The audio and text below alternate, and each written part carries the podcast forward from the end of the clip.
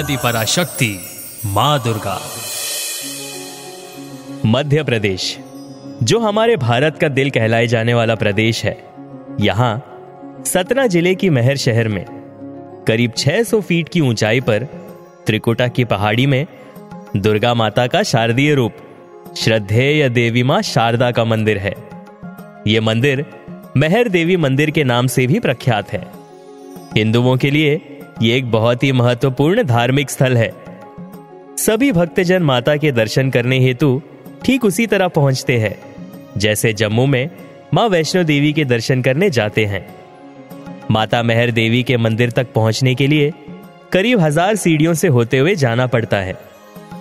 महावीर अला और उदल को वरदान देने वाली माता शारदा देवी पूरे देश में शारदा माँ के नाम से प्रसिद्ध है।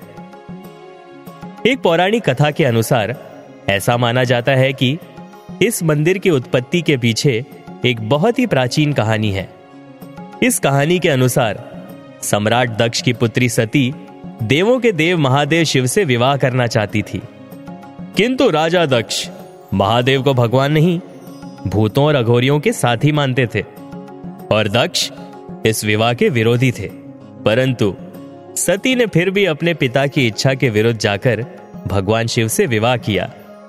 कथा के अनुसार, राजा दक्ष ने एक बार बृहस्पति सर्व नामक यज्ञ रचाया। और इस यज्ञ में ब्रह्मा, विष्णु, इंद्र और अन्य देवी देवताओं को भी आमंत्रित किया गया था। किंतु जानबूझकर उन्होंने भगवान शिव को आमंत्रित नहीं किया। महादेव की पत्नी सती इससे बहुत दुखी हुई।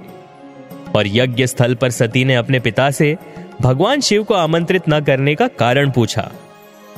इस पर दक्ष ने भगवान शिव के बारे में अपशब्द कहे और इस अपमान से पीड़ित होकर सती मौन हो गई और उत्तर दिशा की ओर मुख करके बैठ गई। और भगवान शिव के चरणों में अपना ध्यान लगाकर योग मार्ग के द्वारा वायु तथा अग्नि तत्व को धारण करके अपने शरीर को अपने ही तेज से भस्म कर दिया। जब महादेव को इस दुर्घटना का पता चला तो क्रोध से उनका तीसरा नेत्र खुल गया। और उस यज्ञ का नाश हो गया। तब भगवान शंकर ने माता सती के पार्थिव शरीर को अपने कंधे पर उठा लिया और गुस्से में वे तांडव करने लगे। ब्रह्मांड की भलाई के लिए भगवान विष्णु ने ही सती के अंग को बावन हिस्सों में विभाजित कर दिया। जिस भी स्थान पर सती के शव के विभिन्न अंग और आभूषण गिरे, उन स्थानों पर शक्ति पीठों का निर्माण हुआ।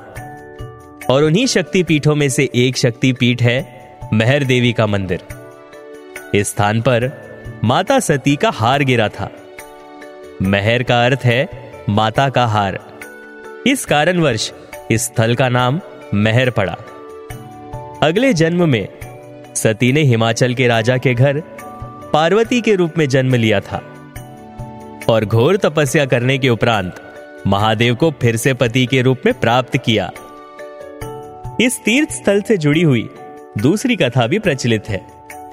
इस कथा के अनुसार, आज से 200 साल पहले, महर में महाराज दुर्जन सिंह जुदेव नाम के राजा शासन किया करते थे। उन्हीं के राज्य का एक चरवाहा जंगल में गाय चराने के लिए जाया करता था। जंगल इतना भयावा था कि दिन में भी रात जैसा अंधेरा रहता था और तरह तरह की डरावनी आवाज़ें सुनाई देती थी। एक दिन उस चरवाहे ने देखा कि उन्हीं गायों के साथ एक सुनहरी गाय कहीं से आई। और शाम होते ही वो गाय अचानक गायब हो गई। अगले दिन, जब चरवाहा इस पहाड़ी पर गायें लेकर गया तो उसने देखा कि फिर वही सुनहरी गाय इन गायों के साथ मिलकर चरने लगी। इस बार चरवाहे ने निश्चय किया कि शाम को जब यह गाय वापस जाएगी, उस वक्त वो भी उसके पीछे पीछे जाएगा। पीछा करते हुए उसने देखा कि वो सुनहरी गाय एक पहाड़ी की चोटी में स्थित गुफा में चली गई और उसके अंदर प्रवेश करते ही गुफा का द्वार बंद हो गया। वो चरवाहा वहीं बैठ गया।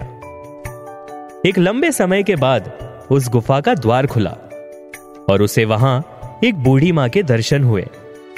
चरवाहे ने उन बूढ़ी माँ से कहा, माई, मैं आपके गाय को चराता हूँ।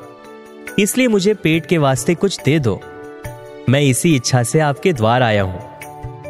बूढ़ी माँ अंदर गई और लकड़ी के सूप में जौ के दाने उस चरवाहे को देते हुए कहा, अब तू इस जंगल में अकेले ना आया कर। यह सुनते ही चरवाहा बोला, माता, मेरा तो यही काम है, जंगल में गाय चराना।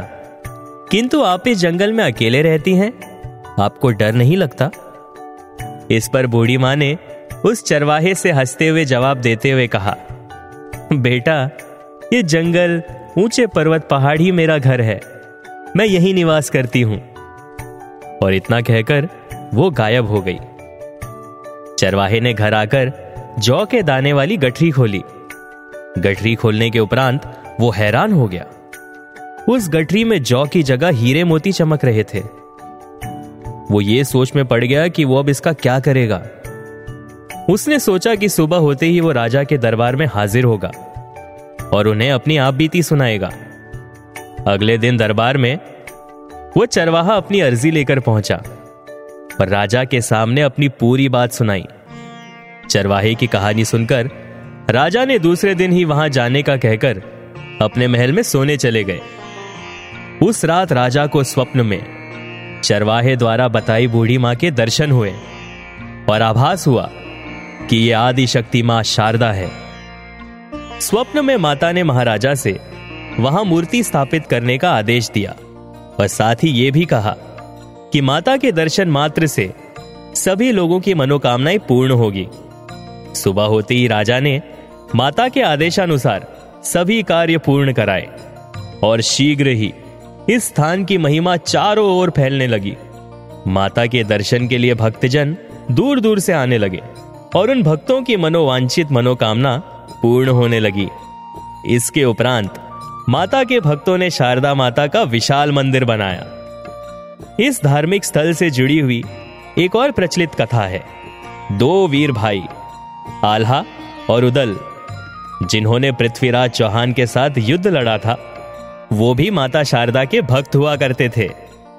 इन्हीं दोनों ने सर्वप्रथम जंगलों के बीच शारदा देवी के इस मंदिर को ढूंढ निकाला था। वहाँ एक शारदा देवी की पत्थर की मूर्ति है। शारदा देवी के साथ भगवान नरसिंह की एक मूर्ति है। आल्हा ने इस मंदिर में बारह वर्षों तक तपस्या कर माता को प्रसन्न किया था और माता ने उन्हें अमरत्व का आशीर्वाद दिया था।